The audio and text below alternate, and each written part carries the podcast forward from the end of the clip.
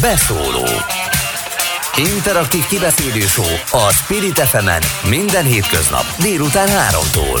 Várjuk hívásaikat a 0630 116 38 44-es nem emelt díjas telefonszámon. A mikrofonnál Hont András. Szép délután kívánok mindenkinek, meg aztán különböző tetszőleges napszakokat, amikor ezt meghallgatják, de akik élőben követik most a műsort, azok Letoha Tamást hallhatják majd, meg természetesen engem is, de alapvetően mégis Tamás az, aki érdekesebb lesz, mint én, eh, legalábbis eh, reméljük. Szóval dr. Letoha Tamás kutató orvos, akit meglehetősen sokat hallhattak az elmúlt időszakban, hiszen nem tegnap kezdett el tüskefehérjékkel foglalkozni, és ő úr itt most velem szemben a stúdióban, szervusz. A hallgatókat. A azt mondta egyébként, hogy Szerbusz András, ez lemaradt, a, a lényegesebb, a köszöntöm a hallgatókat, az már hallatszott. A, induljunk szerintem a KH-tól. Oké. Okay. Ugyanis miközben folyamatosan beszélünk arról, hogy egy vírusnak mekkora a veszélye, milyen veszélyt rejt magában egy vírusos járványfertőzés, és ebben most már mindenki hihetetlen szakértőnek képezte ki magát. Azt, hogy maga a vírus egyáltalán micsoda, azt meglehetősen kevesen tudják. Például miért nem élőlény a vírus? Azért, mert ahhoz, hogy reprodukálja önmagát, kell egy gazda szervezet sejtjeinek a fehérje szintetizáló és az örökítő anyag reprodukáló képessége. Tehát ő, ő magába Mondjuk akkor beszéljünk szerintem tényleg erről a koronavírusról, tehát a SARS-CoV-2-ről. Ez gyakorlatilag egy fehérje burokban zárt egyszálú RNS és nem rendelkezik azzal a felépítéssel, ami önmagába képessé tenni a reprodukcióra, ehhez neki fertőznie kell. Tehát az, hogy a vírus fertőz, mondjuk egy koron, akkor most beszéljünk erről a koronavírusról, ez az emberi szervezetet megfertőzi, vagy egy egyéb, egyéb más gazda szervezetet, mert lehet egyéb más állatfajokba, emlősfajokba is reprodukál, tudja reprodukálni ő magát, az körülbelül olyan, mintha azt mondjuk, hogy egy hal úszik a vízben, mert ugye ez, ez feltételezi, ahhoz, hogy a vírus fönnmaradjon, ahhoz neki kell egy gazdaszervezet. Most úgy alakult, hogy ez a gazdaszervezet sajnos mi lettünk emberek, és eh, hát a vírus pedig mindent megtesz ahhoz, hogy minél jobbra reprodukálja önmagát. Ez egy nagyon érdekes dolog, hogy a... Várj, várj, várj egy picit itt álljunk meg. Azt mondod, hogy mi lettünk a gazdatest, sajnos. Igen. Eh, hogy mindeközben tudom, hogy azt kérted, hogy a koronavírusról beszéljünk, de most ettől mégis elszakadnék egy mondat erejéig, mert hogy pont ebben a vírusos időszakban olvastam, hogy nem tudom milyen kutatók újabb másfél millió vírusfajt fedeztek fel, amelyik a bérrendszerünkben él. Tehát együtt élünk vírusokkal. Igen. Hát gyakorlatilag mi ezt még úgy tanultuk orvos egyetemen, és ez nekem mindig, mert ugye a kutatásaink során most már ilyen génterápiával foglalkozunk, ahol gén, tehát ugyanúgy, mint ez a vektorvakcinák, már az emberek tényleg olyan mennyi mindent megtanultak az elmúlt két évben, tehát ez az egyetlen dolog, ami talán az elmúlt két évnek előnyére szolgál, hogy az emberek természettudományos és virológiai ismeretei azok, azok jelentősen megnövekedtek. Tehát tudják azt az emberek, hogy génterápiához hoz lásd vektor vakcinák, vírusokat használnak föl, és mi is ezzel foglalkozunk egyéb gyógyszergyári kutatásokban, de nekünk ugye az egyetemen mikrobiológulából azt tanították, és ez egy, szerintem ez egy zseniális mondat volt, hogy a a természet legjobb génterapeutái azok a vírusok. Tehát sokan úgy tartják, hogy ezek a vírusok, ezek az evolúció részeként folyamatosan körbevettek minket, és ugye mit csinál egy vírus? Tehát egy, még egyszer, egy vírus nem más, mint egy fehérje burokba zárt, most nagyon egyszerűsítem, persze lehet itt lexikálisan különbségeket tenni vírusok között, de egy fehérje burokba zárt örökítőanyag. És jön egy vírus, és ugye ő reprodukálni akarja magát, mit csinál? Szó szerint, mint egy stoppos, becsatlakozik egy gazdasejtbe, ugye az emberi sejtekbe, és a gazdasejt, az emberi sejt fehérje szintetizáló és örökítőanyag szintetizáló szintetizáló képességét gyakorlatilag kölcsönvéve reprodukálja önmagát. Igen ám, de ezek, ezek a interakció során fokozatosan, vagyis véletlenszerűen azért örökítő anyag ide-oda átadódik a vírusból a gazdas sejtbe, tehát az emberi sejtbe. Tehát magyarán sokan úgy tartják az evolúció biológiába, hogy a természetes emberi fejlődésnek meghatározó részei voltak a vírusok a különböző mutációk kialakításában. Ugye a mutációk is, ez egy új keletű fogalom lett az emberek szótárába, de igazából ugye a, a mutációktól nem kell félni, bár nagyon sok mutáció van, ami az emberi szervezet számára rosszat jelent, de mégis az evolúciós fejlődésnek a kulcsa az, hogy a, a, a szervezetekben, a különböző élőlényekben kialakulnak genetikai változatok, amik új fehérjék megjelenéséhez vezetnek, és azt mondják, hogy az emberi szervezet ahhoz, hogy mi most emberek itt beszélgessünk egymással, és egy megfelelő intellektuális képességekkel rendelkezünk, azhoz az egyik kulcsa azok a vírusok voltak, amik jöttek, mentek, megfertőztek embere, állatfajokat, és gyakorlatilag a genetikai anyagot kicsit változtatva hozzájárultak, hogy mi emberek ö, olyanok vagyunk most, amilyenek. Tehát ez egy kommunikációs ö, csatorna közöttünk, egy ilyen ö, nem is postás a, az emberek és az emberi szervezetek között a, a vírus? Nem, az, nem csak az emberi szervezetek, hanem inkább így mondom, hogy a, a, a, a, a természet és, a, és az ember között, mondjuk így.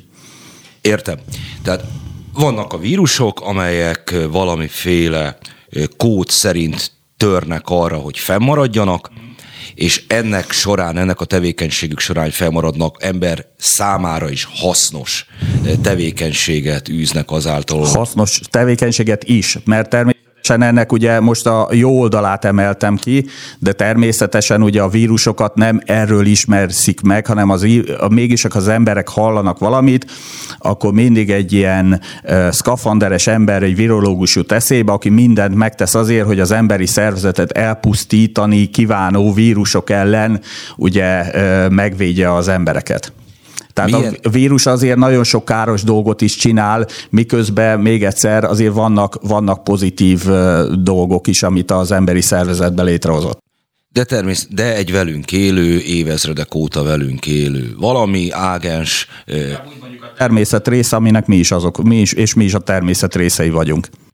Na most milyen olyan vírus okozta járványokat tartunk nyilván a történelem során, amelyik okozott az embereknek komoly problémát. Hát például a koronavírus az ilyen, tehát a koronavírus az egy, az egy nagyon, tehát ez egy közismert vírus család, ami ugye mindig is ilyen felső légúti vagy légúti fertőzéseket okozott, tehát a, azt, tehát ezek ilyen régészeti, archeológiai jelentések szerint, tehát több száz évvel ezelőtt, 600-800 évvel ezelőtti ö, ö, ö, már kimutatható volt a koronavírusoknak a humán fertőzést okozó változás, változata, és ezek számos olyan, hát ha nem is ehhez hasonló, mert hát ugye gyakorlatilag most az internet korába érünk, és egy rendkívül precíz bűszerekkel tudjuk detektálni a fertőzést, de azért rendkívül nagy járványokat okozott, Oroszországba itt ott. Gyakorlatilag ezek a, ezek a vírusok, a velünk élő vírusok valamilyen szinten azért predestinálva vannak, főleg ezek a felső légüti vírusok, hogy hullámszerűen előtörve gyakorlatilag járványokat okoznak. Mint az influenza például, Igen, például és a spanyol, influenza. spanyol náthának is vírus Csak ezt azért kérdezem, mert ugye amikor jön egy ilyen helyzet, mint a két évvel ezelőtti, amikor egy ismeretlennek tűnő kór okozó kelt pánikot, és készteti az emberiséget védekezésre, vagy legalábbis fellépnek ilyen védekezési reakciók, akkor a lehető legrosszabb rémképek vetülnek fel, például annak idején a pestis járvány, ami viszont egy bakteriális fertőzés volt. Amit Igen, el... de ez az emberi tudatlanság is okozta, pont, pont ezt mondott, pont megmondta. Tehát gyakorlatilag mikor... De azt akarom kérdezni, van-e jelentős különbség a bakteriális fertőzés fertőzések és a vírusfertőzések között, és az micsoda? Mert én például ezt laikusként kevésé tudhatom. Hát teljesen más a fertőzésnek a módja, tehát ahogy a, a, a, a baktérium szaporodik, vagy a vírus, én ugye, akkor most ha, ha, hagyd mondjam el az én szerepemet ebbe, mert én nem vagyok egy kifejezett, tehát én nem vagyok virológus, bár ugye ez is egy ilyen nagyon kellemetlen dolog, hogy az ember erről beszél, tehát az orvos lásba olyan szakma, hogy virológus nincsen, vannak, vannak mikrobiológus, tehát vannak mikrobiológusok, vagy laboratóriumi mikrobiológus szakvizsgák, ezek orvosi végzettséget igénylő szakmák, illetve vannak ugye biológusok, akik a virológ, virológiát kutatnak. Én, nekem ez az egész koronavírussal való interakcióm az azért jött létre, mert mi általában gyógyszer, tehát mi gyógyszerbevitellel dolgozunk. 2012-ben Európa legnagyobb gyógyszerfejlesztési programjába nyertem ö, ö, egy egy pályázatot, és gyakorlatilag 2012 óta folyamatosan részt veszünk Európa legnagyobb gyógyszerfejlesztési programjában, és napi szinten együtt dolgozunk olyan gyógyszergyárakkal, illetve olyan szakemberekkel, akik, akik érintettek a koronavírus járvány elleni vakcina fejlesztésben, vagy terápiás fejlesztésekben.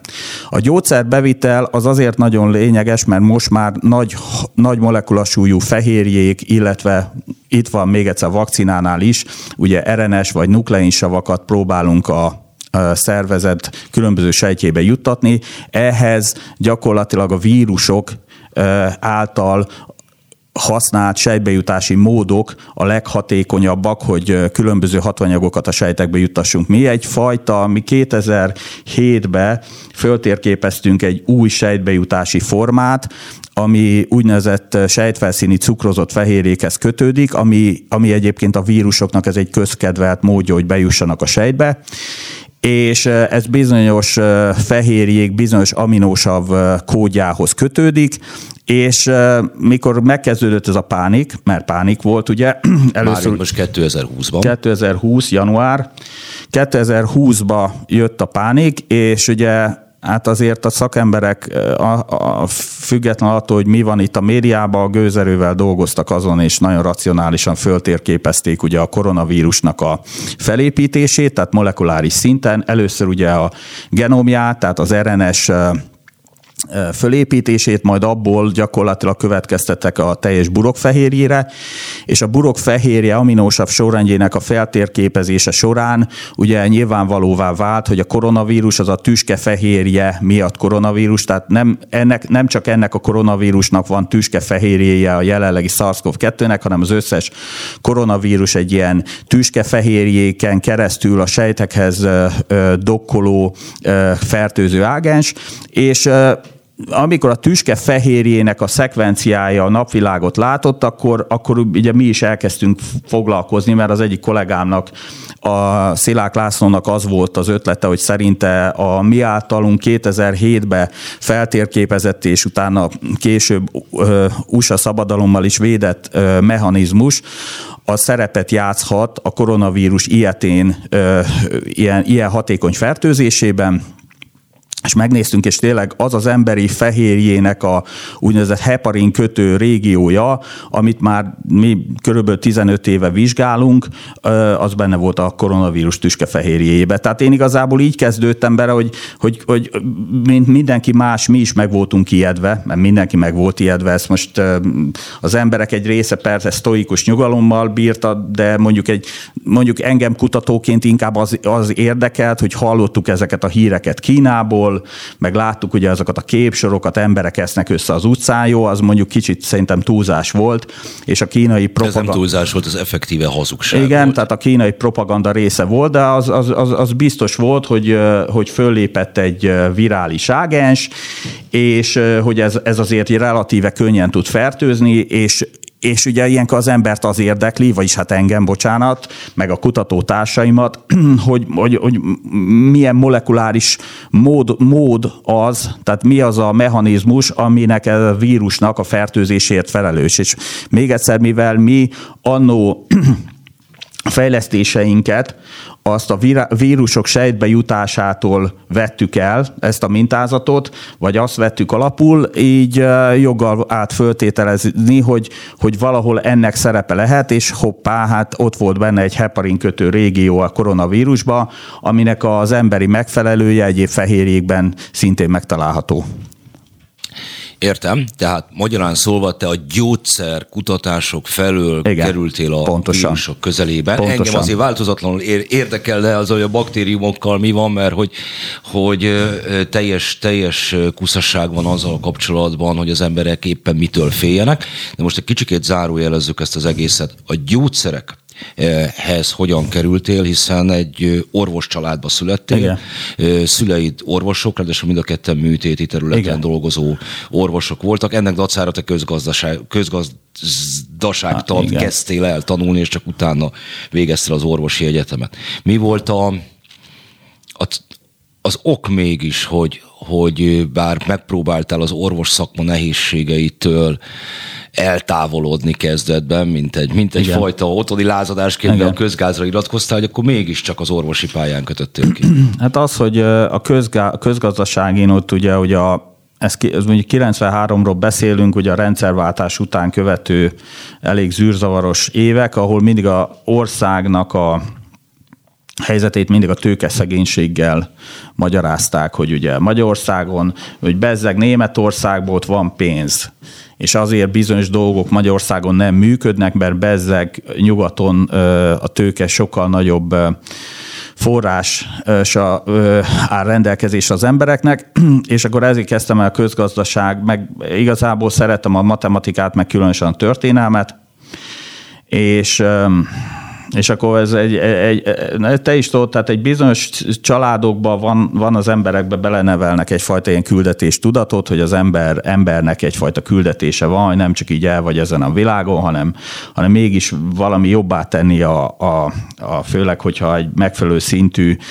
értelmi vagy intelligenciával rendelkezel, és akkor én azt gondoltam, hogy hű, hát akkor majd milyen jó lesz, én majd itt Kánán csinálok ebbe az országból, mert én a nagy közgazdást csinálom a pénzt, és, és aztán, aztán ilyen közeli ismerősök halála döbbentett rá, hogy, hogy igazából amit apám mindig is mondott, hogy a természet az egy azért csodálatos dolog, mert, mert az időtlen. Tehát, hogy a, a pénz és az egy szubjektív dolog, és mégis azért az emberi életnek óriási értéke van, és igazából ez, ez egy, egy elég jó módú, ismerős halála, ráadásul olyan ember, akit, akit a legjobb orvosok kezeltek, tehát tényleg minden rendelkezésre állt a gyógyuláshoz, de, de hát gyakorlatilag olyan korképbe halt bele egy daganatos betegségbe, amire nem volt akkor megoldás. Eltöbbentett rá, hogy a pénz nem minden, és, és akkor akkor kezdtem rájönni, hogy igazából nekem nem a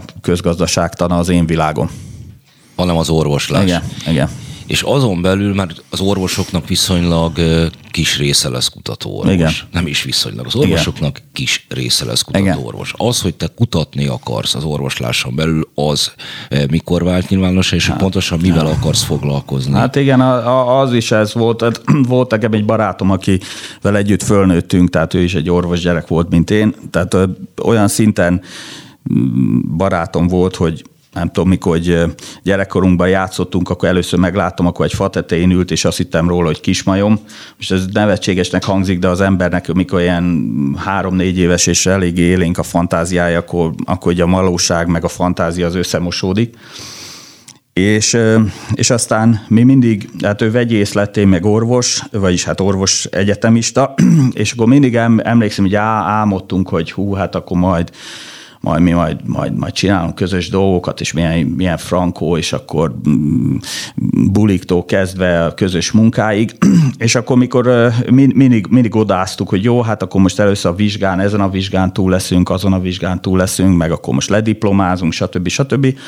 És aztán, mikor eljött a végzés éve, akkor jött a srác, hogy hát neki gyomorrákja van, és hát az egy ilyen nagyon megrendítő dolog volt, és azt tudtuk, hogy, és az volt az egészben szörnyű, hogy hát én azért elég, szóval hogy mondjam, azért az ember, amikor megtanulsz egy szakmátlás, egy orvoslás, és ott van egy patológia, és fő, főleg vannak dolgok, amik az emberben nagyon megmaradnak, és akkor mi, hát, tehát hogy mondjam, barátok tudtuk, hogy ő meg fog halni, és akkor ennyi. Tehát, és azt gondoltam, hogy hát akkor próbáljuk meg, mert, mert tényleg, hogy tegyük, mert láttam, hogy, tehát, hogy ő, őt is ugye megoperálták, még egyszer, Magyarország legjobb sebésze operálta meg, tehát mindenki megtett érte mindent, és, és tudtuk, hogy meg fog halni.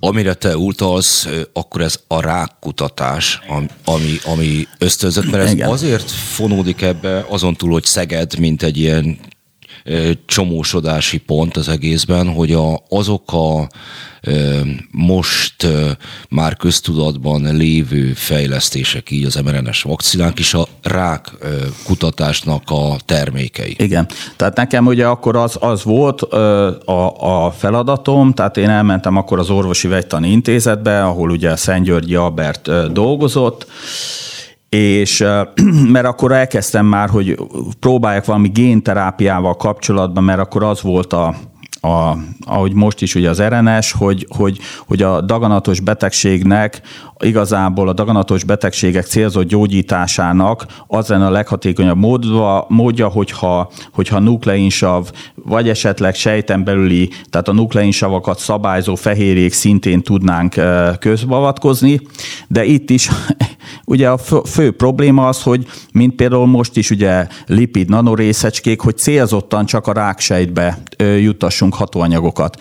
És ez ugye nem triviális, és ezt kezdtük el vizsgálni, hogy egyrészt mi kell ahhoz, hogy, hogy a legelső, tehát az én PHD témám az az volt, hogy megfigyelték, hogy bizonyos fehérjék célzottan képesek bejutni bizonyos sejtekbe, ez nagy, és hogyha hozzákötnek bizonyos hatóanyagokat, azokat képesek bejuttatni a sejtbe, mert ez egy nem triviális dolog, mert fehérje szintű hatóanyagok azok nem tudnak bejutni a sejtek belsejébe, kivétel, mint hogyha most még egyszer a vírusokról beszélünk, hogyha egy vírusról beszélünk, ami egy fehérje burokba csomagolt örökítőanyagot visz be. Innen folytassuk, Jó. hogy hogyan visz be a örökintő anyagot a sejtbe, vagy a Na szóval innen Igen. folytassuk, akkor pár perc múlva jövünk vissza. Köszönöm. Beszóló. Interaktív kibeszélő a Spirit fm minden hétköznap délután 3-tól. Várjuk hívásaikat a 0630 116 38 44-es nem emelt díjas telefonszámon. A mikrofonnál Hont András.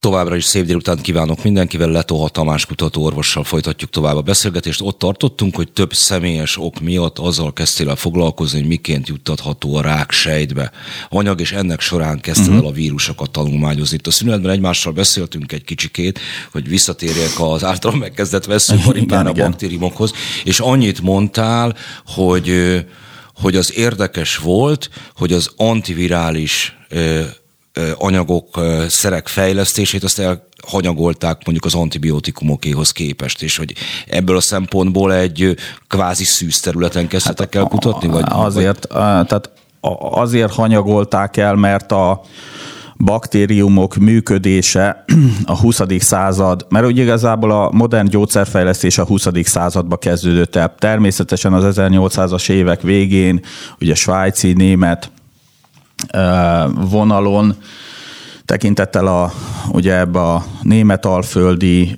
kultúrába gyökerező nagyon erős természettudományos képzettségre. Ugye ott kezdődött el Nyugat-Európában leginkább a gyógyszerfejlesztés, de azért a 20. század hozta meg igazából az, azokat az áttöréseket, amikor már molekuláris szinten érthető volt a sejtek működése, vagy mondjuk egy baktériumnak a, a, a működése, és pont ahogy így fejlődött a tudomány, ugye a baktérium az nagyobb, és, és talán könnyebben föltérképezhető fertőző ágens volt, és ugye ott volt a, a Fleming féle antibiotikum penicillin felfedezése, tehát azt, azt kell mondani, hogy, hogy a bakteriális fertőzésekkel és a baktériumok okozta járványokkal hamarabb le tudott számolni a, a világ, gyógy, a világ tudománya, vagy a, a világ, mint a, az emberiség, mint mondjuk a, vírusokkal. A vírusok, az első antivirális szerek nagyon érdekes egyébként egy hölgy nevéhez fűzhetők, akik, akik az 50-es években még igazából nem is értették a vírusok működését, és akkor ezeket a nukleinsav analógokkal kezdtek el kutatni. Tehát egy, egy, egy ilyen, ilyen teljesen látnoki képességgel megáldott, megáldott hölgy volt, aki aztán az aciklovírt kifejlesztette kép, és a 70-es években a nevéhez kötött köthető, és akkor kezdtek, tehát először volt ugye az antibiotikum éra, ami egy borzasztó nagy hatással volt, és ugye a jár baktériás okozta fertőzésekhez nek egy nagyon jó gátlószeré voltak, és ezáltal a baktérium, baktériumok vagy a bakteriális fertőzések le, leküzdhetők voltak, és a vírusok elleni fejlesztések azok már inkább a 20. század, tényleg a második felére, inkább a 70-es évektől kezdődtek. Tehát a vírusok elleni védekezés, ugye a, most a vakcináktól függetlenül kicsit, tehát a gyógyszeriparba mindig a baktériumok után, baktériás fertőzések után kullogott. Értem? És akkor ezek után kezdtetek el foglalkozni szisztematikusan vírusokkal. Igazából a vírusoknak az a rég, része érdekelt, és még mai napig, hogy hogy, kapcsolódnak, hogy kapcsolódik egy vírus egy emberi sejthez, és hogy zsélipelődik meg. Tehát engem a dokkolás érdekel, most ezt nagyon laikusok meg fogják érteni, hogy a, a kötődés, és mi az a folyamat, ami beindítja, mert értsd meg, tehát az, a, az emberi szervezet és a sejtek is védekeznek az ellen, hogy idegen örökítő anyag bejusson a sejtek, szer, a sejtek belsébe. Pont azért, mert egy, egy nagy molekulasúlyú, mondjuk egy fehérje, vagy egy nukleinsav információt, tehát e, ez is zseniális, tehát információt képvisel. Tehát az, a, nektek a, a, bocsánat, akkor így mondom, a laikus embereknek egy fehérje mintázat az, az csak egy ez csak egy szám, egy betűsor, arginin, most, most akkor beszéljünk a, a koronavírusban lévő PRRAR, prorin, arginin, arginin, alanin, arginin. Nektek csak ez egy, egy, egy ne, ne, ne, ne folytasd, még annyi se. Tehát igen, ez... igen, tehát csak betűk. Nekem már, aki ezzel foglalkozik, az egy, egy olyan aminósav szekvencia, ami egy heparin oldaláncú fehérjéhez kötődik. Tehát a, azt akarom mondani, hogy a fehérjék vagy a nukleinsavak információt hordoznak. És az nagyon érdekes, hogy az emberi sejtek mindent megtesznek azért, hogy ez a külső információ a belsőjükbe jusson, pont azért, hogy mint, egy, mint egyfajta hardware, aki, aki védekezik alá, hogy a saját szoftverébe külső külső beavatkozások ne történjen, nem interferáljanak. De ahhoz, hogy te van neked egy rosszul működő sejted, ott azt a szoftvert ki kell javítani, és ahhoz be kell egyfajta külső szoftvert, egy külső kódot be kell jutatni. És ez ellen védekezik a sejt. És a, víru, és a vírusok pedig ezt csinálják, hogy gyakorlatilag bejutnak egy emberi sejtbe, és ott az ottani szoftvert azt átírják maguk a maguk számára arra, hogy ők, ők reprodukáljanak, ugyanúgy, mint a számítógépnél. És ahhoz, hogy te megtud, hogy hogy lehet az emberi sejt működésébe úgy beavatkozni, hogy az emberi sejt gyakorlatilag együtt működjön a, a, a külső szoftvert bejutató ágenssel, ahhoz a vírusok egy nagyon jó modell, modellek.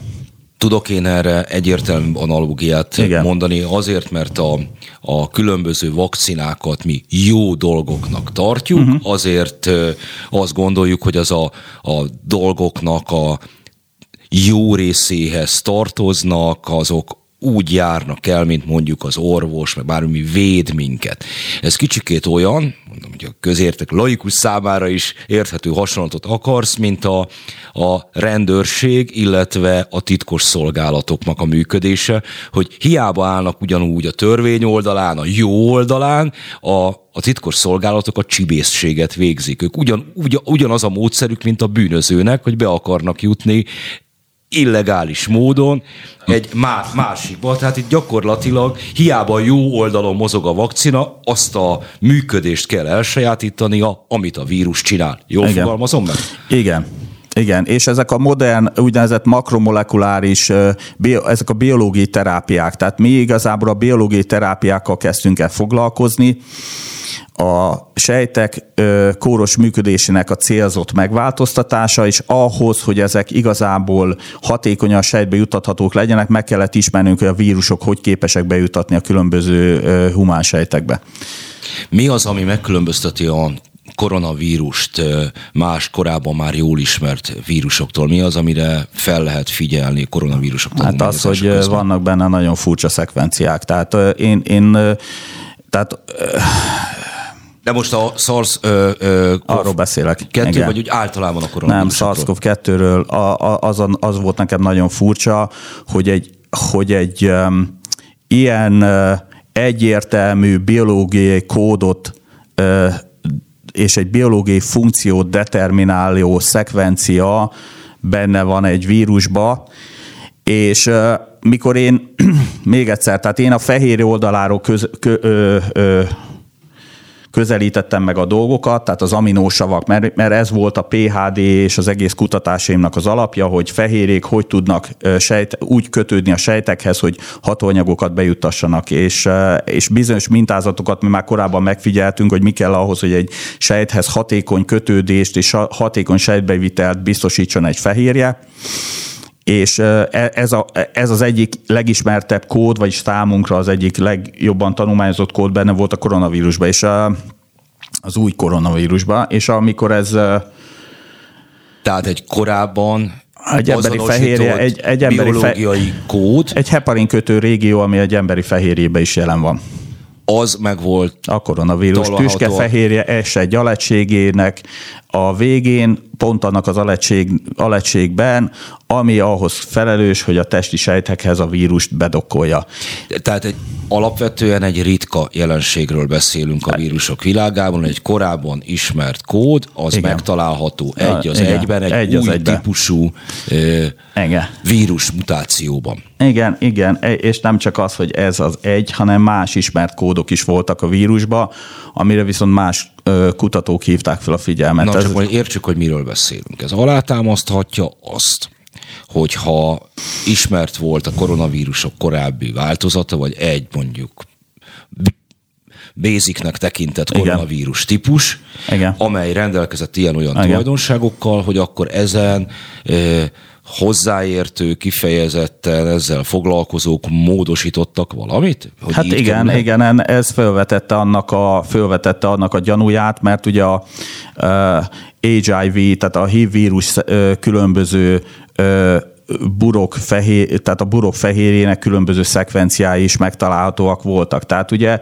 most itt ez, ez is egy, egy rendkívül kellemetlen dolog, mikor ugye valakik elkezdik ezt tudományos bizonyítékok alapján föltérképezni, hogy milyen szokatlan szekvenciák vannak ebbe a vírusba, és ugye ez 2020 márciusában az összeesküvés elmélet kategóriába tartozott, ami viszont az adott esetben azért volt nagyon kellemetlen, mert a mi általunk föltérképezett szekvencia az úgynevezett heparin kötő szekvencia. Ugye az emberek általában, és ezt már régóta ismerik, mert a heparint gyógyászati felhasználása az már több évtizedes, ugye ezt, hallgat, ezt használják az emberek vérhigítóként, tehát a vérhigító szót azt tekintettel arra, hogy nagyon sok beteg van, aki, aki, akinél alkalmazzák, ugye ezt ismerik, és ugye ez azért jelentős, hogyha van egy vírusod, és abban van egy heparin kötő szekvencia, mert ez jogika, joga föl tételezhető,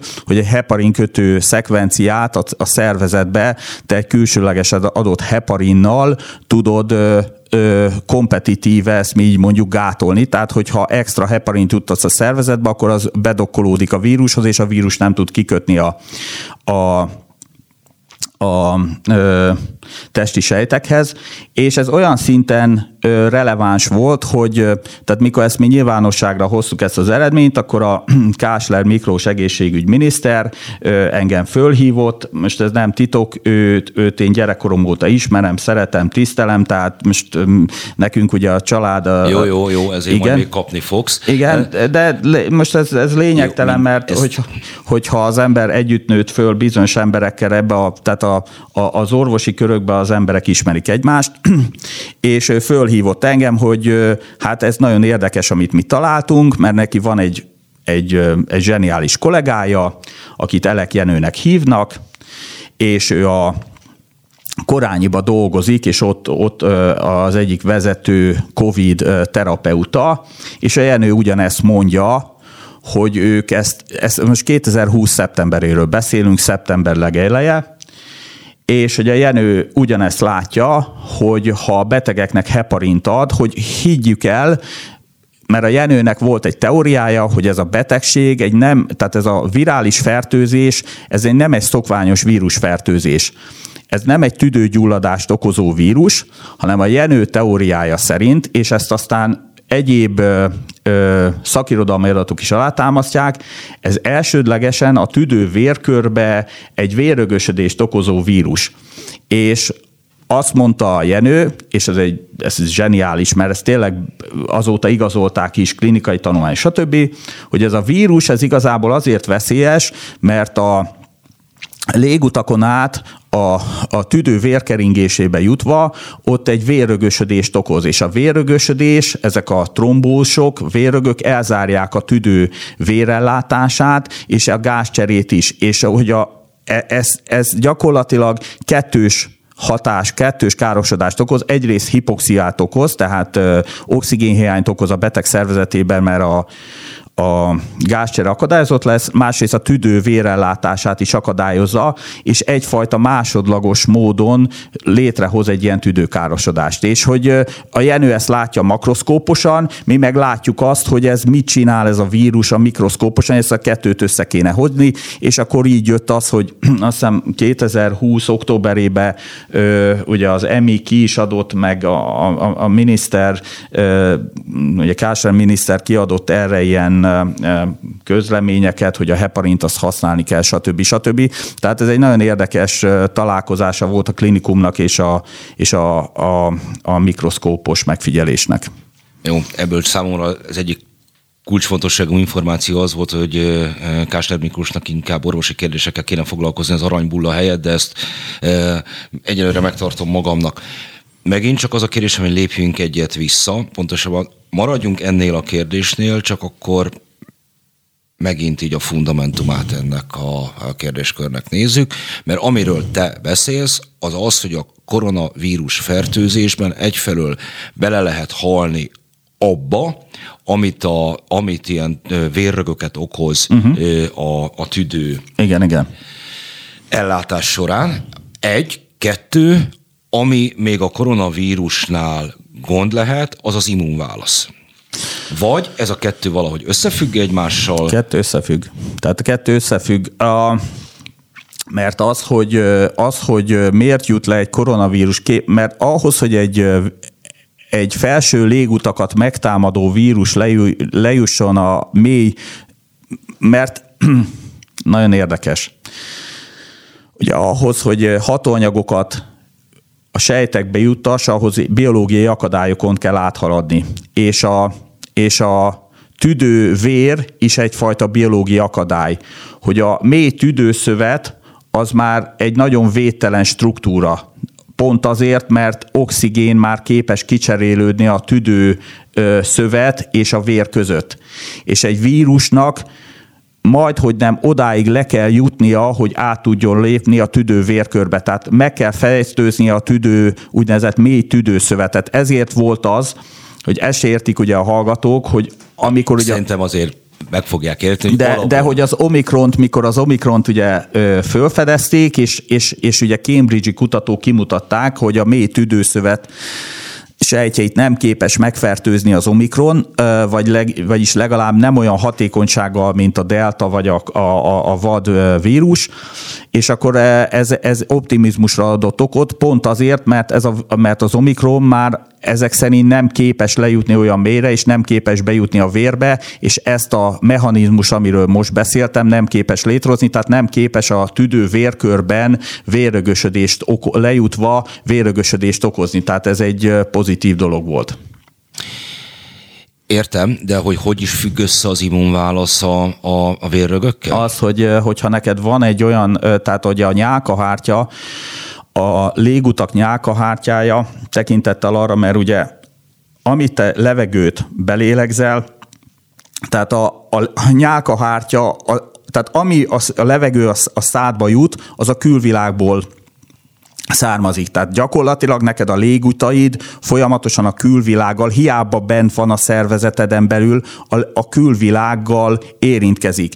És ahhoz, hogy, hogy, hogy, hogy ez a légúti nyálkahártya védett legyen, számos nagyon fontos biológiai akadályt képez. Az egyik dolog a légúti nyálkahártyát ö, oko, ö, fedő nyákréteg. Ez egy ilyen, ez sokak, sokak nem értik ennek a funkcióját, pedig ennek egy, egy borzasztó erős szerepe van, ami egyébként a légúti betegségeket, vagy a tüdő betegségek génterápiáját is nagyban akadályozza, ugyanis ez a nyákréteg, ez egy cukrokban gazdag, viszkózus tenger, ami azért felelős, hogy a, nyák, hogy a nyálkahártya hámsejtjeit bevonva a külső légutakba jutó károsító anyagokat, amely ugye a, a nyálkahártyával érintkezve ezek kiszűrjék.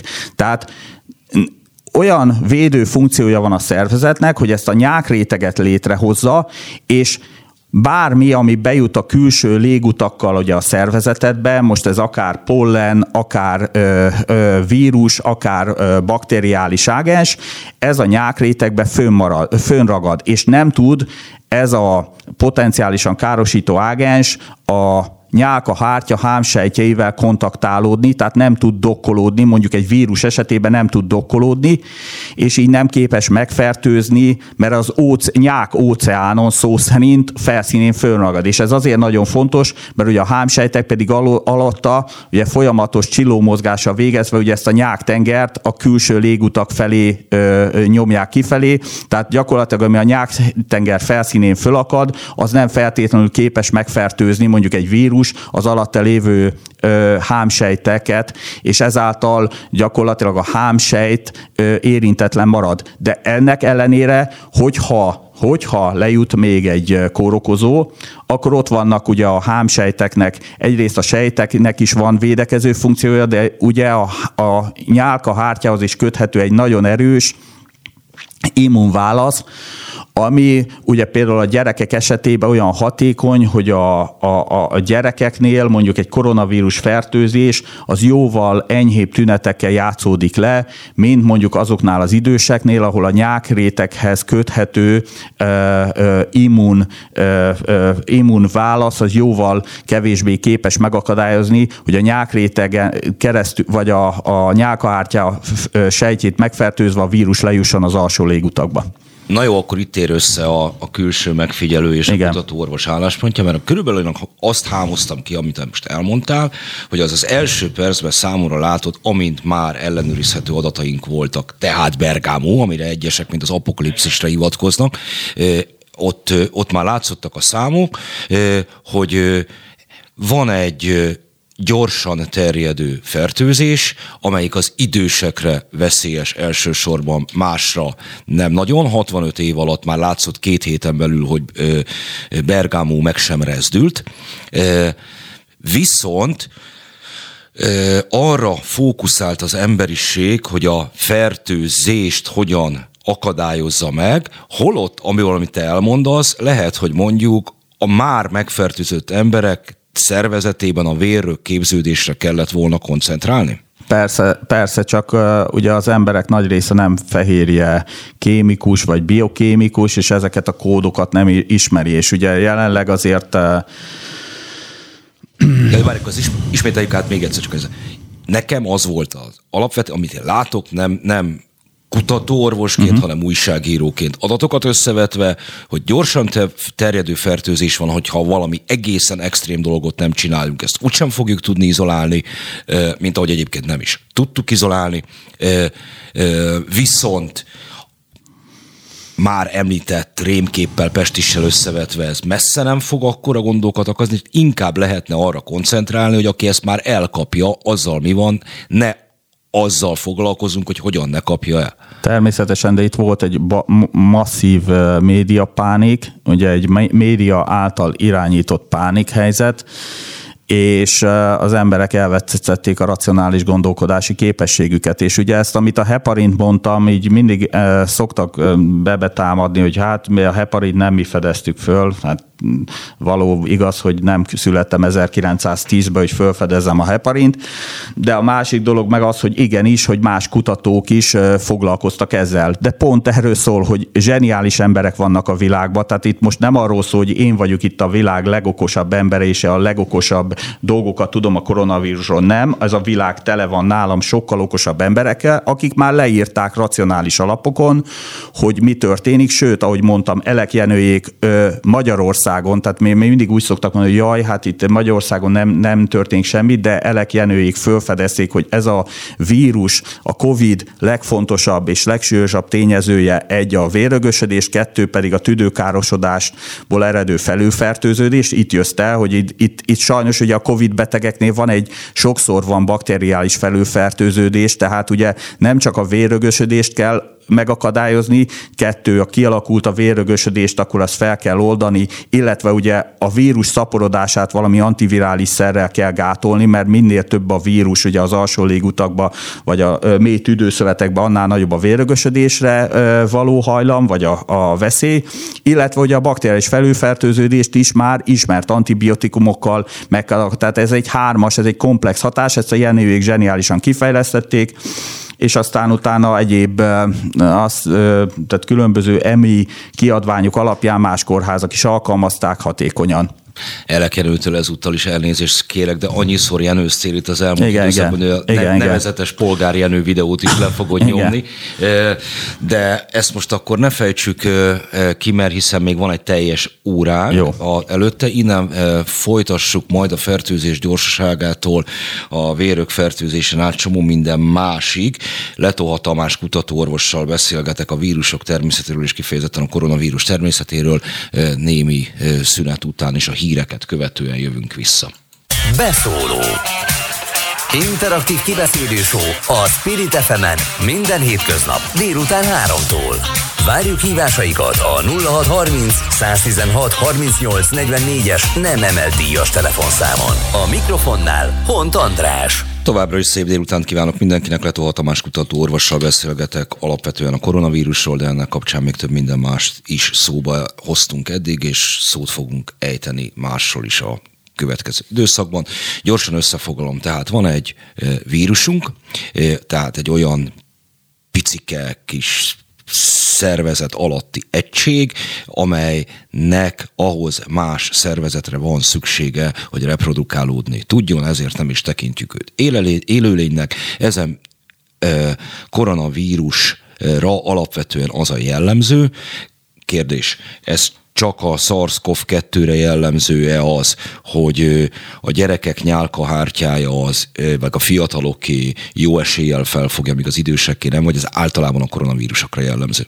Hát minden egyes vírusra jellemző, csak ugye más-más a nyálkahártya sejtek más-más molekuláihoz, célmolekuláihoz kapcsolódik mondjuk egy influenza vírus, mint mondjuk ez a vírus, és ezért ugye másképpen képes megbetegíteni, mert a, egy vírus az mindig molekuláris mintázatokat figyel a sejtek felszínén, és hogyha a gyerekeknél azok a nem jellemzőek azok a molekuláris mintázatok szemben az idősek, akkor a gyerekeket nem tudja olyan szinten megfertőzni, mint egy idős szervezetet. Tehát ez mindig a molekulá- egy adott szervezet jellemző molekuláris mintázattól függ. Értem. Tehát akkor itt van nekünk ez, uh-huh. és ezen belül a, a koronavírus az vérökképződést okoz a, a tüdőben. Bocs, András, Tessék? bocsánat, tüdővérkörben. Elnézést. A tüdővérkörben. Igen. És a kifejezetten a SARS-CoV-2, tehát a COVID-19 járványért felelős vírus, az azért érdekes, azért volt számodra érdekes, arra figyeltél fel, mert egy olyan szekvenciát, egy olyan biológiai kód egységet, egy részletet a, a vírusban találtál meg, mely korábbi kutatásoknál is előjött, és ez egy igen ritka dolog. Igen. Ez felveti annak a lehetőségét, hogy ez mesterséges eredetű vírus, igen. ezt önmagában már nem cáfolja a kapásból senki sem, bár Igen. a WHO első jelentése ezt még kizárta erre a, a hivatalba lévő igen, meg a, igen, meg... kormányzat utasította, vagy szólította fel igen. a WHO-t, hogy ezt a nyilatkozatot vonja vissza, ma igen. már ezt nyitva hagyják ezt a kérdést. Sőt, De... az FBI, FBI jelentése az már sokkal inkább a labor szökevény teóriát tartja valószínűbbnek. Mi pedig kutatók, akik molekuláris mintázatokat nézünk fehérjékbe, csak csodák, hogy hogy kerülhet egy vírusba ennyi ismert szekvencia. Értem, ehhez nyilvánvalóan én semmilyen módon nem tudok hozzászólni, csak meghallgatni téged. Persze. Viszont van egy olyan jelenség, ami egy évvel ezelőtt szintén a konteók világába tartozott, de hamar felfigyeltem rá, hiszen logikailag is megérthető az egész. Amikor Neil Ferguson, a brit járványkezelésnek az apostola átvitte a saját nézetét, akkor vele szemben voltak konkurens nézetek azt viszont jól tudom követni, hogy a média vírusok miként terjednek, tehát hogy bizonyos hangokat miként erősít fel a, a média, másokat meg miként ö, halkít le. És ö, az Oxfordi kutatók élükön egy Gupta nevű epidemiológussal azt állította, hogy a az úgynevezett rejtett immunitásnak sokkal nagyobb a jelentősége, mint azt a, a kutatók és a különböző ilyen járvány hadvezérek állítottak, hogy azok, akik mondjuk korábbi kor, koronavírus vagy bármilyen más fertőzésen átestek, azok ö, ö, ellenállóbbak a SARS-CoV-2 fertőzéssel szemben is. Ezt már most ősszel, tehát 2021 őszén, uh-huh. londoni egyetem tudósai is igazolták, és ez az úgynevezett T-sejtes immunitás.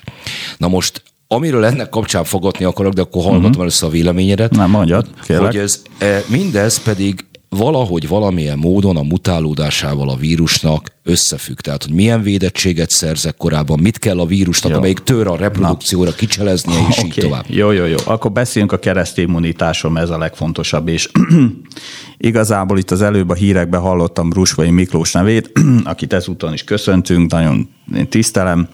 Ugye Rusvai Miklós az adenovírusokkal, ő tényleg nagyon szép kutatói karriert futott be, Ugye egy ugyan állatorvos sokan szitták emiatt, de ugye az adenovírusokban remek eredményeket ért el. De most azt hozzá kell tenni, amikor ez a szóba került egy nagyobb társaságban, és te ott voltál, akkor te elvágtad a vitát, és azt mondod, hogy de legalább orvos. Ezt, ez... igen, igen. De a, a, ami nála különösen érdekes, hogy ugye ő adenovírusokat sokat foglalkozott, és ugye az adenovírusok, mint mondjuk most is ugye az AstraZeneca, vagy a Johnson Johnson Sputnik vakcinába, ugye felhasználjuk, mint génhordozó, tehát mit, mit hordoznak ezek a, a vakcinákból, ugye a tüskefehére gényét, tehát a kettőszálú DNS-t. És ugye Rusvai Miklós mondta, ez meg is nézhető, hogy ő valószínűleg nem adenovírus vakcinát fog választani, mert őt már a laborban annyit dolgozott adenovírussal, hogy ő valószínűleg megfertőződik, és gyakorlatilag az őben az adenovírusokkal szembe kialakult immunitás az gátolni fogja, hogy a vakcina ténylegesen a tüskefehérét kifejeztesse a szervezetébe, tehát a hatékonyság az, az nála valószínűleg csökkentebb lesz, mint egy, egy, egy átlag emberrel, aki kevesebb expozíciót szenvedett adenovírustól. És erre senki nem figyelt, pedig hát ő elmondta ennek az egésznek a lényegét. Az immunrendszer az úgy működik, mint egy szkenner. Tehát a, a leszkeneli a, most gondolj bele András, hogyha te... A szkenner, csak, szkennert vigyük végig, tehát igen, úgy működik, mint egy szkenner, leszkeneli. Leszkeneli a, a, a vírusok felszínét, és ott is molekuláris mintázatokat figyel, és azt nézi, hogy ezzel a molekuláris mintázattal az ő szervezet, tehát az adott szervezet találkozott-e, és ha találkozott, akkor támadásba lendül, és ezért van az, hogy mi itt élünk és beszélünk, és nem úgy alakul ki a vírusok ellen az immunitás, hogy jön egy új vírus, és akkor újból kell tanulnia mindent a szervezetnek, mert akkor már gyakorlatilag mi gyerekkorunkban meghalnánk. Bocsánat, hogy ezt ilyen... Értem, értem, mindenki értem kell el bocsánatot Igen, kérni, igen, tehát... és tehát az a lényeg, hogy, hogy ő egy, egy, egy nagyon hatékony, tehát ez zseniális, ahogy működik az immunrendszer, hogy ő nem az aprólékos, tehát most nem azt nézi, mint Letoha Tamás, hogy láttunk egy új SARS-CoV-2 vírus, és megkeresi a heparin kötő szekvenciát. Ő nem, az immunrendszer nem a heparin kötő szekvenciát keresi, mint én, ami gyakorlatilag azt mondom, hogy csak ehhez értek, hanem ő megnézi, van egy új kórokozó, és akkor ő letapogatja, és azt, azt nézi, hogy, a, hogy vannak-e ugyan, olyan vírus szakaszok ezen az ágensen, amit, már, amit ismer. már ő ismer, és akkor lendületbe jön. És ezért van az, hogy ugye azt mondják, hogy a gyerekeknél, tehát ez, amire te ö, ö, hivatkoztál, ez egy zseniális ö, kutatás, azt hiszem Nature's Immunology-ban jelent meg, ö, hogy, ö, hogy ö, a gyerekeknél azt figyelték meg, hogy azok a gyerekek, akik jó sokszor voltak taknyosak, tehát náthásak, azok relatíve védettebbek a SARS-CoV-2-vel szemben, mert ugye a felső légúti hurutot azt olyan korábbi már ismert koronavírusok okozzák, amivel ugye az ő szervezetük fertőződött, és ezek a vírusok, tehát attól még ebbe a vírusban van egy nagyon érdekes heparinkötő szekvencia a tüskefehérjébe, vagy van hívre jellemző szekvenciák a tüskefehérjébe, a vírus, vírus burkának jó része átfedést mutat a a más koronavírusokkal. És itt az immunrendszer még egyszer úgy működik, mint egy szkenner, de egy nagyon okos szkenner, hogy ő arra kíváncsi, hogy mik azok a közös molekuláris mintázatok, ami átfedést mutatnak a különböző koronavírusokkal, és egyből megindul a... Tehát az, ez nem volt igaz az, amit bizonyos szakér, magukat szakértőknek, vagy én nem is tudom, de ez hogy lehet ilyet mondani, magukat szakértőknek nevező emberek állítottak, hogy ez ellen a vírus ellen nem tud az immunrendszer védekezni, mert ez egy teljesen új koronavírus, ez nem igaz. Tehát, akkor megint összefoglalva. Az immunrendszerünk az olyan, hogy tanul, kikép, és minden, Igen. minden és egyes... Emlékszik. Tanul és emlékszik. Tanul és, és emlékszik. Minden egyes vírus az egy ilyen kiképző tiszt. Igen. És az megmarad. Igen. Na most, miközben ez a, teljesen logikus az, amit te mondasz, nagyon sokakkal beszélget tünk menet közben itt a koronavírus, tehát ez a laikusok számára is nagyon könnyen megfejthető jelenségről van szó, aki nevelt már gyereket, és mondjuk a gyerek először találkozott fűszeres élet, étellel, akkor látszott, hogy milyen reakciót ad ki, legközelebb ilyen már nem volt. Tehát ebből csak azt akarom valahogy kihozni kérdésként, hogy az a józanésszel abszolút felfogható jelenség, hogy ha széltől óvunk valamit, azt tényleg le fogja dönteni, vagy jóval nagyobb eséllyel dönti le valami új támadás, új kórokozó, mint az, aki ezer kihívással nézett már szembe, mint mondjuk az a gyerek, aki megeszi a homokot a homokozóban, meg csúszik, mászik, mint az, akit egyből széltől is óvnak. Ez, ez történik-e a vírusok esetében is? Igen, ez történik. Természetesen ugye egy fertőzésnek mindig a kimenete az, az kétesélyes lehet, tehát ugye um, tehát az a fajta, hogy a óvatosság az nem árt, de az tény és való, hogy ugye a természeti népekről beszélünk. Tehát azok a, term- a természeti népeknél ugye általában azt, azt látjuk, hogy a gyerekek azok bizonyos szempontból az immunrendszerük, most ez macskakorom erősebb, tehát hogy mert gyakorlatilag több fajta fertőzésnek van a kitéve. Természetesen ugye ennek az is a veszélye, hogy egy-egy fertőzés olyan súlyos betegséget okoz náluk, hogy, hogy ami az adott egyed vagy az egyén halálával végződik. Tehát ez, ez, ez így működik a természet. De amiről most beszélsz, most tudom, hogy miről akarsz beszélni, ami itt 2020-ban kialakult, az bocsánat, nem volt normális. Tehát András, még egyszer, Én molekuláris szinten vizsgálok dolgokat. Én oké, okay, hogy én egy orvos családból jövök, ahol gyakorlatilag nekünk napi szinten beszéltünk, tehát én mindig azt szoktam mondani, hogy én ötödikes koromban az első horrorfilm, amit néztem, az egy epeműtét volt, mert apám azt nézte a videomagnon. Tehát, hogy ez nem egy normális, tehát nem egy átlag család, mert mi, mi, mi gyakorlatilag keltünk, feküdtünk az orvostudományjal.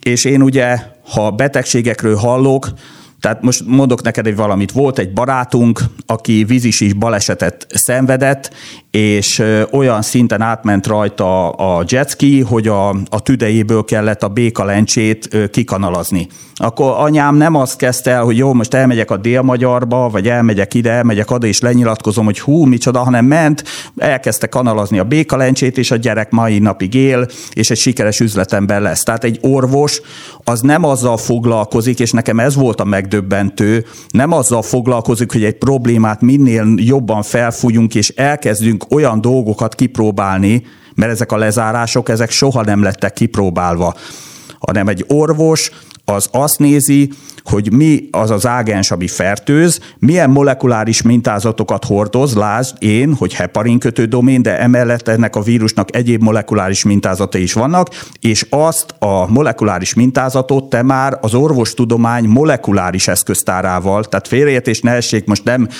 gyógyfüves dolgokról beszélünk, hanem azokkal a már igazolt gyógyszeres terápiákkal, mivel tudod ellátni. Ez itt nem történt meg. És ezt bárki bármit mond, ez ilyen szinten nem történt meg. Itt arról beszéltünk, jött a halálpornó, hányan halnak meg, persze, tehát félreértés ne essék, tehát egy, egy vírus, egy emberi szervezetet elől elpusztít, stb. stb. De azért jött ki rétre a molekuláris orvostudomány, és azért szekvenálunk meg egy vírusnak a genomját, és azért ismerjük meg a vírusoknak a fölépítését molekuláris szinten, a vírusburok felépítését aminósabb szinten, hogy célzottan tudjuk ellene védekezni. Erről kell beszélni, nem arról, hogy most kipróbáljuk, hogy a kínaiak megcsinálták, oké, lezárták Wuhant, egy 10 milliós tartományt, vagy lehet, hogy 20, és akkor ezen kívül gyakorlatilag Kína többi része pedig elkezdett maszkot gyártani, PCR reagenseket, ilyen reagens tesztelőállomást, és ellátta a virágot. Tehát gyakorlatilag ők beáldoztak egy 20 milliós régiót, és gyakorlatilag a többi pedig gőzerővel dolgozott azon, hogy a gazdaság az, az növekedjen. Nyugat-Európában font fordítva történt, így gyakorlatilag hagytuk bezuhanni a civilizációt, pedig a mi orvostudományunk legalább ugyanolyan fejlett, mint a kínaiaké. Stimmt, ez, ez már más területekhez is tartozik. Még annyit engedj akkor meg nekem vissza egy kicsikét az immunrendszer tanulási képességéhez, hogy volt arról több helyen is mérés, hogy a hajléktalanok közében mérszedett relatíve kevés áldozatot a koronavírus, és pont erre jutottak, hogy annyi koronavírus ment már át rajtuk az elmúlt években, hogy nagy, sokkal inkább ellenállóbb lett a szervezetük, mint korábban. Na de, ha egy ilyen ellenálló immunrendszerrel találkozik a vírus, és nem tudja megfertőzni a gazdatestet, neki az az érdeke, hiszen onnan indítottunk, hogy mi is a vírus, hogy reprodukálni tudjon, tehát neki be kell jutni. Az az érdeke, hogy mégiscsak valahogy ezt kicselezze, ezért mutálódik a vírus. Azért, hogy mert egy vírus, ahogy egyre több, tehát ez egy ilyen ahogy egyre több embert fertőző, fertőz meg, annál nagyobb ellenállásba ütközik, mert ugye minél szélesebb a, a lefedettsége, az immun, immunitás ellene is annál erősebb, és ahhoz, hogy ő főmaradjon, gyakorlatilag a vírus mutálódik is, de ugyanakkor ez egy molekuláris mechanizmus, nagyon, tehát a, a vírus nem tudatos, hanem ez is bele van építve, ez ugye a genetikai sokszorozódásba, hogy a genetikai sokszorozódás az hibákat rejt. Ez az evolúció alapja, tehát az evolúcióknak a mutáció az alapja. Na már most a virális evolúció az hallatlan csillagászati nagyságrendű számokon nyugszik, és a hibás genetikai kód, tehát a, a, a, a reprodukcióba épített gyakorlatilag lötyögés miatt óhatatlanul a vírusba kialakulnak mutációk, amik egyébként tehát ez egy teljesen olyan, mint egy ilyen racionális szervezet, a vírus fönnmaradását okozza azzal, hogy új mintázatokat alakult ki, például a tüskefehérjébe, tehát ezt azért ne felejtsük el, hogy a tüskefehérje az az, ami leginkább mutálódik, amivel dokkolódik a vírus a testi sejtekhez, és akkor gyakorlatilag, hogyha új kód alakul ki neki a tüskefehérjébe, akkor egy kicsit eltérő mintázatokon képes fertőzni a sejteket, és ezáltal a fertőzés egy ilyen moduláris ö, változásán keresztül próbál kibújni a már ellene kialakuló immunválasz alól. Mivel erősíthető az immunrendszer, amikor jön egy ilyen támadás? Tehát teljesen hagyományos módon, ö, ö, vitaminokkal és egyebekkel. Hát itt, vagy... itt, is, itt is ugye az van, hogy nagyon érdekes, tehát hogy tehát többféleképpen lehet erősíteni ugye az ember szervezetét. Például volt egy, van egy kollégám, aki, aki koronavírus a SARS-CoV-1 elleni ö, terápiákat ö, akart kifejleszteni még 2003-ban, és arra alapított Amerikába egy ö, biotechnológiai céget, és uh, ugye ő ezt az ACE2 kötődést, mert az már akkor egy az angiotenzim konvertáz enzim ami a testek felszínén lé, lévő enzim, ami az egyik célmolekulája a, a koronavírus SARS-CoV-1-nek, meg a SARS-CoV-2-nek is. Ő az ellen egy terápiás portfóliót fejlesztett, de nem volt sikeres, és utána elment orvos, orvosnak, és gyakorlatilag, amikor kitölt a járvány, ő Floridába praktizáló orvos, jöttek hozzá a betegek, és hát ugye ott is elkezdődött ez a, ez a média hajsz, hogy hát akkor itt mindenki meg fog halni, jaj, hát itt. És ő nem volt hajlandó nem volt hajlandó ebbe beletörődni, és utána nézett, ő a citokin, érdekes módon ő, ő, ő, a citokin vihar volt a kedvence, tehát minden kutatónak vagy orvosnak látod én a heparin, más a citokin vihar szempontjából nézi a fertőzést, és ugye azt nézte, hogy a koronavírus, az az új típusú, tehát SARS-CoV-2 koronavírus és a tüsk és a hízósejtek, a hízósejtek azok a, azok a testi sejtek, amik a gyulladásos válasz kialakulásért felelősek, annak a kapcsolatát hogy lehet gátolni, és, egy kvert, és rájött, hogy a kvercetin nevű az egy ilyen növényi polifenol, az milyen erősen képes bekötődni a hízósejtek felszínéhez, meggátolva azoknak a a felrobbanását és a citokin vihar kialakulását, és ő minden, hogy ez itt kvercetint kell adni a betegeknek, és hogy ő esküdött erre. Mások azok azt mondják, hogy ö, vannak úgynevezett növ, növényi poliszaharidok, akik, amik úgy viselkednek, mint a heparint, és hogy ilyeneket kell fogyasztani. Tehát ez, ez egy vége láthatatlan, gyakorlatilag fél óránk van még ö, éjszakákon át tudnék beszélni, hogy az immunrendszert hogy lehet felturbózni, vagy hogy lehet olyan racionál, nem is az immunrendszert, nem, nem ez a jó szó, hogy felturbózni, hanem hogy lehet olyan hatóanyagokat a szervezetbe juttatni, amikkel a koronavírus fertőzés kockázata csökkenthető. Kajakozással? A kajakozással, én, én áldan ugye télen nagyon sokszor ugye megfáztunk meg minden, és érdekes módon, hogy ez az egész koronavírus engem olyan szinten nem érintett, mint a környezetemben több embert. Ja, de ez persze nem hallgatók nem tudják, hogy te kajakozol Igen, rendszeresen. igen. Tehát a, a, amikor az ember ugye é, é, é, márciusban mondjuk átúszta a Tiszát, mert beleborult, tehát nekem 1990-ben akkor borultam egy igazán, akkor, akkor ez egy kicsit félelmetes volt, amikor márciusban amikor beleborultam, és a Maros Tisza közénbe gyakorlatilag ott ki kellett úsznom, hajót kivinni, mert stb. stb. De az ember azért kajakozás közben megfázik jó, jó sokszor, ez úgy látszik, hogy ez egyfajta védelmet adott a korona, korábbi koronavírusokkal való expozíció. Na jó, akkor mindjárt jövünk vissza, és az utolsó fél órát Letó Tamással a koronavírusokról való beszélgetéssel eltöltjük. Beszóló Interaktív kibeszélő a Spirit fm minden hétköznap délután 3-tól. Várjuk hívásaikat a 0630 116 38 44-es nem emelt díjas telefonszámon. A mikrofonnál Hont András. Továbbra is szép délután mindenkinek, Letoha Tamással beszélgetünk itt a beszólóban, és a mutálódásnál tartottunk, a vírusok mutálódásánál.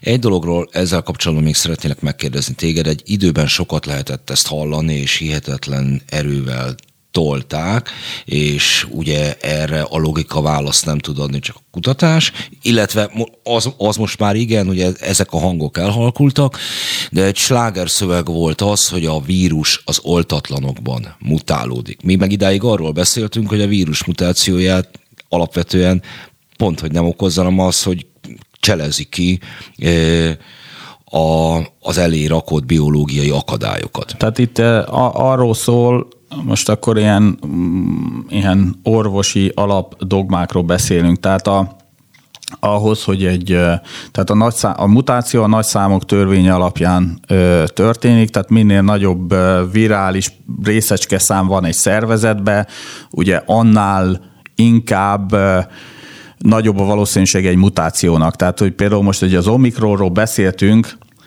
a magyar sajtóban megjelent, hogy hű, hát ez egy, ez egy nagyon veszélyes, mert ez egy valószínűleg egy éces emberbe alakult ki. De ez, ennek az alapja az az, hogy egy éces embernek ugye nincsen gyakorlatilag immunrendszere, most nagyon durván mondom, vagy egy jó, akkor így mondom, hogy gyenge az immunrendszere, tehát a különböző virális fertőzések, azok sokkal veszélyesebbek rá, Miért? Azért, mert az immunrendszer gyengesége miatt borzasztó nagy részecske számot el tud érni benne egy, egy vírus, például a SARS-CoV-2, és hogy ugye azt mondták, hogy Dél-Af- Dél-Afrikában nagyon sok a, a HIV fertőzött, nagyon sok AIDS beteg van, így valószínűleg egy AIDS betegből jött az Omikron. Tehát abból, az, az, az, ugye itt ezt arra a logika mentén próbálták fölépíteni ugye a, a, a, a vakcina szakértők, vagy a vakcina promóterek, hogy, hogy és ez igaz, tehát ez egy ilyen féligasság, hogy minél inkább nagyobb nagyobb részecske számot képes elérni egy vírus egy adott szervezetbe, annál inkább képes mutálódni, és ugye, ugye a vakcinák azok elvileg a részecske számok csökkentik, tehát azért, aki oltatlan, abba mutálódik a vírus. Ez természetesen nem így, én inkább úgy mondom, hogy az immunszupresszált betegeknél, tehát az éces betegeknél, vagy különböző olyan idős embereknél, akik az immunrendszer gyengeség hiányába nagyon nagy ö, partikulumszámot ö, képesek biztosítani a vírus reprodukciónak. Nagyon érdekes volt, volt egy erről egy tanulmány, hogy és már meg nem mondom, hogy ki írta, amelyenkor az ember azért egy... Ezt nem is várjuk el. Most, igen, igen, csak ugye a kutatók az, az ilyenre háklisak, és gyakorlatilag azt figyelték meg klinikusok, hogy egy, egy rákbetegben elkezdett szaporodni, vagy elke, megfertőződő SARS-CoV vírussal, és, és, és, és a vírus reprodukálódott, reprodukálódott, és az a, tudod, vannak ezek az ilyen, ilyen, ilyen faszerűen, ez az ágszerűen kialakuló evolúciós mintázatok, ami alapján föl megjelenítjük, hogy a SARS-CoV vírusnak milyen evolúciós útja van, és hogy látták a kutatók, hogy az emberbe ez a, ez a mintázat jön elő, hogy többfajta tehát vírus variáns megjelent, ahogy egyre jobban egyre jobban szaporodott vírus, és ugye az a baj, hogy az emberi civilizáció, az orvostudomány fejlődésével ugye nagyon sok ilyen ember van immunszupresszált ember. Tehát én inkább ezt mondanám, hogy az immunszupresszált emberek belakulnak ki, mert azokban van olyan lehetőség a vírusnak, hogy egy, egy borzasztó nagy részecske számot elérjen. Közben ugye így gondolkoztam, hogy ugye azért valahol ez nagyon érdekes, mert ugye az előbb arról beszéltünk, hogy De egy... Magyarán szóval egy erős immunrendszerrel rendelkező fiatal aktív szervezetben, ha oltott, ha oltatlan, semennyivel nem fog nagyobb esélyt okozni a, a vírus mutálódására. Pontos, igen, tehát, hogy hát azért egy, egy fiatal szervezetben nem, tehát azért nem. Ja, rendben. Akkor megszakítottalak ugyan, nem, beszéljünk, irányítsám, én el, elbeszélném gyakorlatilag, a, mondom az egész időt, úgyhogy jobb, Rendben, hogyha... akkor menjünk egy kicsikét tovább. Akkor azt látjuk, hogy mi a vírus, hogyan terjed, mi tör, mekkora kockázata uh-huh. van. Arról nem beszéltünk még, ami itt jelen pillanatban sláger téma, hogy a oltásoknak, a vakcináknak milyen kockázatuk lehet, és melyiknek milyen. Igen. Tehát most akkor én onnan szoktam, még a KH-tól szoktam eljönni, akkor beszéljünk a hepariról. Ugye sok, sok beteg, akiknek ugye nővérem, ő a Szegedi Járványügyi Ellátó Központnak a vezető helyettese, és ők is alkalmazták ezt a heparin eh, terápiát, amit eh, Elek Jenő eh, alkalmazott itt Magyarországon először, és aztán ugye az EMI is igen, kiadott. Igen. Jó, ez, ez hivatalos szöveg, ezt hagyd mondjam el, mert azért itt nem igaz, hogy Magyarországon nem történt járványvédekezés, mert ugye a médiában ezt próbálják állandóan elsüt, elsütni. Tehát nővéremik alkalmazták, mint a Bibliát, gyönyörűen e, eredményeket értek el, minimálisra csökkentették a COVID okozta halálozást a járvány, Szegedi Járványi Ellátó Központban. Egyik egyik fő komponense volt a heparin, még egyszer mellette antivirális szereket és igény, igény esetén antibiotikumot is alkalmaztak, tehát ez egy komplex patomechanizmus, komplexen kell kezelni, nem lesz olyan, hogy egy hatóanyag fog hatni az, a, a COVID ellen, ezt felejtsék el a hallgatók, és gyakorlatilag a heparin ugye vérhigító, és egy csomó ember fél tőle, hogy jaj, hát ez, ez, ez, ez vérzést okoz, és igen, de pont azért tudjuk már sok-sok évtized heparin használat után ezt biztonsággal alkalmazni, és mondani, hogy ez egy biztonságos gyógyszer, mert a mellékhatások azok nyilvánvalóak a heparinnál, és a HEP, és, és folyamatosan visszajelzésre. Én, én azért nem szeretem, amikor úgy beszélünk a vakcinákról, mint a, mint, mint, mint a mint az ásványvízről, sőt, még az ásványvíz, hát az ásványvízbe is meg lehet fulladni egy ember, ugye vízzel is megfullasztható, de, de mint valami, valami tényleg, amit a Cegléd mondott, a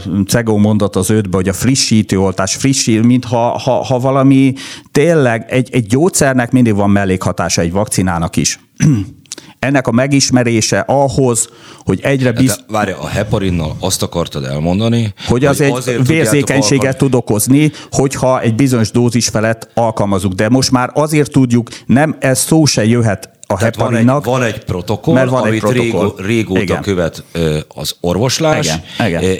Ezt tud, így is van kockázata, így is lehet Igen. valakinek, amiben ebből baj lesz, de ezt, de ezt a tudjuk, protokoll betartásával a minimálisra csökkenthető. Ugyanígy a vakcináknál is fontos arról beszélni, hogy melyik oltásnak a hatékonyság mellett milyen biztonsági profilja van, mert úgy lehet gyakorlatilag hatékonyabban alkalmazni a vakcinákat. És ezt, ez a fajta, hogyha valaki már negatívan beszél, tehát hogy mellékhatást fölemleget, azt már oltástagadónak mondjuk, az gyakorlatilag az az orvostudomány legalább legalapvető tézisének a tagadása. Jó.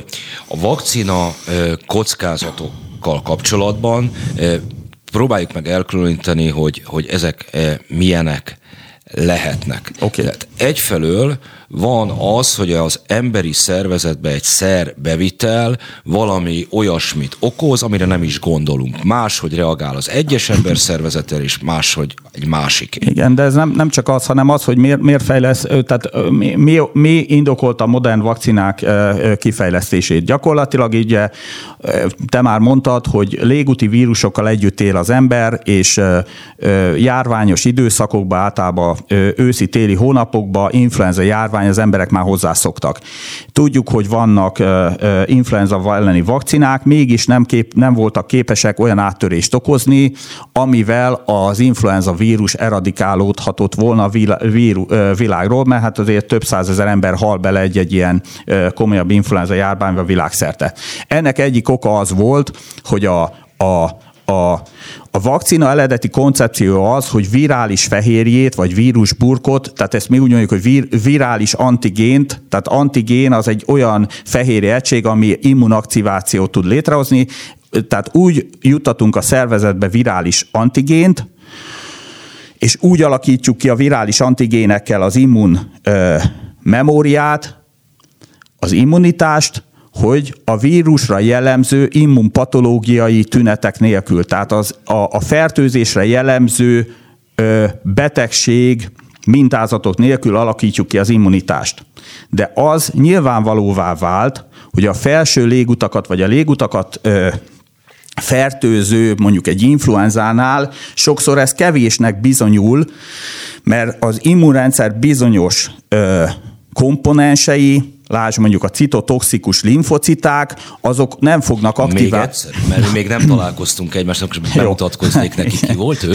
A citotoxikus limfociták, tehát azok a, a, a fehér vérsejtek, amik a fertőzött, ö, ö, a, a vírus fertőzött sejteket előlik mert hogyha egy vírus a szervezetedbe jut, akkor a szerve, az, az, az úgy működik az immun. Jó, ezt, ezt majd leírod nekem Jó. még egyszer, utána csak azért, mert ha már ötöt említetted, és pont a ceglédi az legutóbban nyelvevő ászkarákot igen, igen. hozta szóba, amit szintén rá kellett igen. keresnem, és az igen. borzasztó volt, akkor most majd ezek a igen. limfociták jönnek. Tehát, hogy a, a, a, azt, a, a, tehát az volt elterjedve a, a, a gyógyszeriparban, hogy egy sokkal előteljesebb immunaktivációt kell létrehozni, nem elég csak a szervezetet testet kvázi vírus antigénnel megkóstoltatni, mert mi történik? Most akkor beszélünk előtt vírus alapú oltóanyag. Fogod a, a vírust, előlöd, gyakorlatilag a vírus képtelen lesz a fertőzésre, nem képes reprodukálódni, beoltják ezt a gyakorlatilag az előlt ezt értik a hallgatók,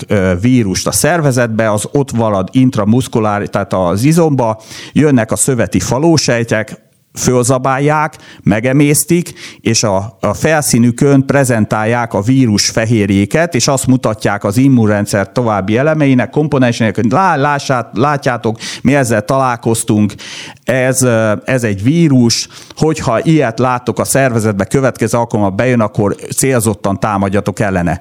De ezre azt mondják, hogy, a, hogy, az, im, hogy az ilyen felső légúti vírusok esetén ez nem elég, mert, mert nem aktiválja, nem olyan massz masszív ez az immunizáció, amire tényleg eh, akár a légutak nyálkahártyájáról is visszapattan, ugye, hogyha most a klasszikus, hogy visszapattanjon a vírus.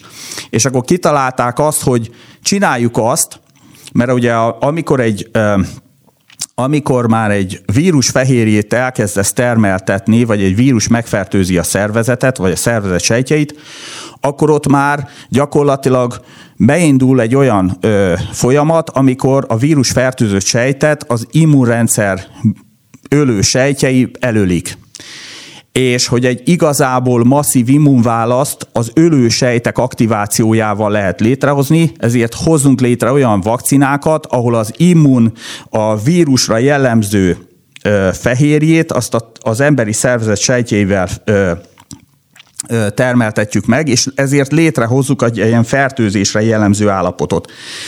És ez ugye nagyon hatékony immunválaszt aktivál maga e, ö, a ellenanyagok a, az egekbe lesznek, de ugyanakkor, mivel az immunsejtek, azok a testi, a tüskefehérjét termelő testi sejtek ellen megindulnak, és egy immunválasz hoznak létre, és előlik a tüskefehérjét termelő testi sejtekét, így logikus, hogy relatíve nagyobb mellékhatást adnak, mint mondjuk egy, egy alettség, vagy egy, egy előtt vakcinával oltott vakcináció esetén.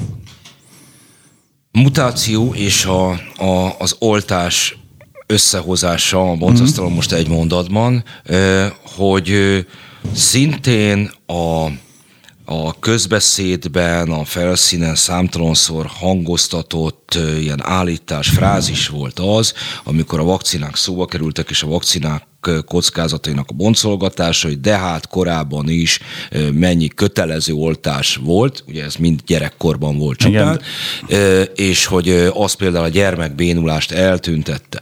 Hogy itt nem az almát a körtével összehasonlítása van, mert hogy, a, hogy az influenza-szerű vírusok olyan gyorsan mutálódnak, hogy nem lehet olyan vakcinát ellenük kifejleszteni, ami egy életre szóló védettséget Nem, ad. nem csak az, hanem a bejutás módja. Tehát, hogy gyakorlatilag itt te folyamatosan belégzed a kül, külső levegőt, a külső levegőben ott van a vírus, a vírus az bekerül a légutakra, akár a, a hámsejtek felszínére, akár a nyáktermerre beszélek, tehát itt egy sokkal ö, nagyobb expozíciója van az ilyen légúti vírusoknak a, a szervezetbe, mint egyéb vírusoknál, tehát e, itt jóval nehezebb úgynevezett sterilizáló immunitást kialakítani a vakcinákkal. A sterilizáló immunitás az azt jelenti, hogy, hogy olyan vakcina, ami ugye a gyerekkori kötelező védőoltások jó része az olyan, hogy gyakorlatilag a vírus már nem is képes megfertőzni a szervezetet. Itt, mivel gyakorlatilag muszkulárisan, tehát az izomba adsz egy vakcinát, és,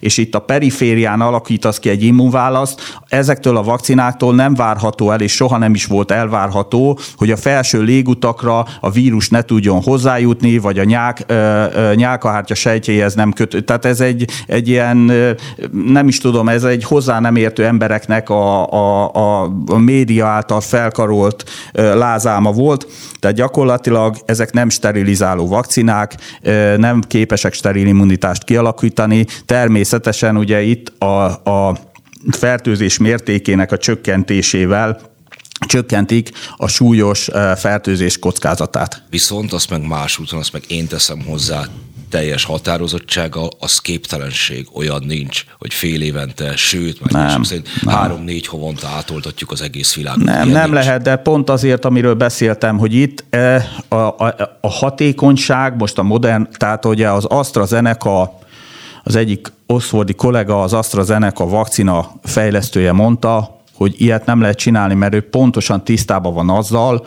hogy például az AstraZeneca adenovírus által megter, testi sejtekben megtermeltetett tüske fehérje ellen menino immunválasz a sejt pusztulást okoz. Tehát gyakorlatilag nem lehet a, a, a szervezetet fél évente ö, indukált sejtpusztulást okozni azért, hogy megvédjünk egy vírus ellen. Ezt meg lehet csinálni egyszer-kétszer, de, de, de jóval limitáltabb időközönként, mint ahogy Magyarországon itt ez a három hónap bizonyos járványszerebek itt e, említették. Magyarán megint csak megpróbálva összefoglalni és egyszerűsíteni. Beszéltünk arról, hogy a gyenge immunrendszerű szervezetekben tud mutálódni a vírus, és rájuk is okoz, nekik is okoz a legnagyobb veszélyt.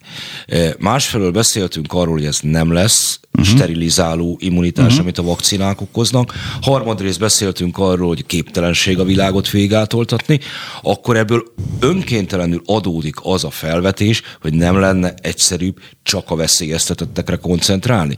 Tehát lehet, hogy a, az a kockázat náluk is megvan, amit egy vakcina tud okozni, amit nem tudjuk, hogy mi lesz, de hogy, hogy nekik lehet, hogy mégis még egy szelíd deb változattal szemben is megéri, mint mondjuk az influenza oltásnál mondjuk évente. De te nyitott kapukat döngetsz, már az egész orvostudomány arról szól, hogy molekulárisan célzott terápiákat. Nekem ez volt a megdöbbentő. Gyakorlatilag a végigkövet ez az orvostudomány fejlődését és a fejlettségi szintjét. Most már a molekulárisan célzott terápiák korában élünk, ahol és akár az egyedi, tehát a személyes jelleget, ugye a precíziós medicina, a személyre szabott terápiákat alkalmazunk. És itt pedig valamiért ezeket az alapelveket elfelejtve egy ilyen tömeg mindenkire általánosan alkalmazható módszert akarunk kidolgozni, és ilyen nincsen. Azért fejlett az orvostudomány, mert célzottan alkalmazunk, ezért igen, amit mondasz, mind a vakcinációt is, és a terá- ugye, ahogy a terápiát is célzottan kell alkalmazni. Na jó, akkor zárásképpen még kezdjünk bele egy témába, pontosan én szabadjára engedlek, ahol de akartam, hogy többször tűzbe jöttünk, a szakértőkről beszéltem, meg elterjedtek. Neked a kollégáid közül, meg az, akik a nemzetközi kutatásokban vettél részt, a gyógyszeriparban dolgoznak sokan a mai napig. Hát igen, igazából így mondom, hogy én a külföldi kollégákkal dolgozok napi szinten. Mit kell elképzelni? Vannak, vannak fogalmaink arról, kollégáim foglalkoztak is vele, vagy jelenlegi kollégáim korábban, de mekkora öldöklés megy a gyógyszeriparban. Mit tudunk mi konkurencia harcként elképzelni, vagy, hogyha, vagy jobb, ha ebbe bele sem látunk, mert azt elképzelni nem Hát tudjuk. borzasztó nagy, tehát ezért van például ahhoz, hogy ez egy kulturáltabb harc legyen, ezért van a szabadalmaknak óriási szerepe, mert a, gyakorlatilag a jogi alapjait, és ez viszont a te témád, mert ugye te jogász vagy, a, tehát a szabadalmak teszik kultúráltá. Tehát az, hogy a gyógyszergyárak ne egymástól orozva egymás, szaba, egymás fejlesztéseit tudják, bocsánat, hogy így mondom, lenyúlni, és kisátítani, ezért szabadalma, szabadalmaztatni kell, és ez egyfajta ilyen civilizáltabb közeget ad, ami viszont azért nem elterjedt a magyar ö, ö, tudományos életbe, mert a magyar tudományos életben a szabadalmaknak nincsen kultúrája, mert mindenki azzal jön, hogy a,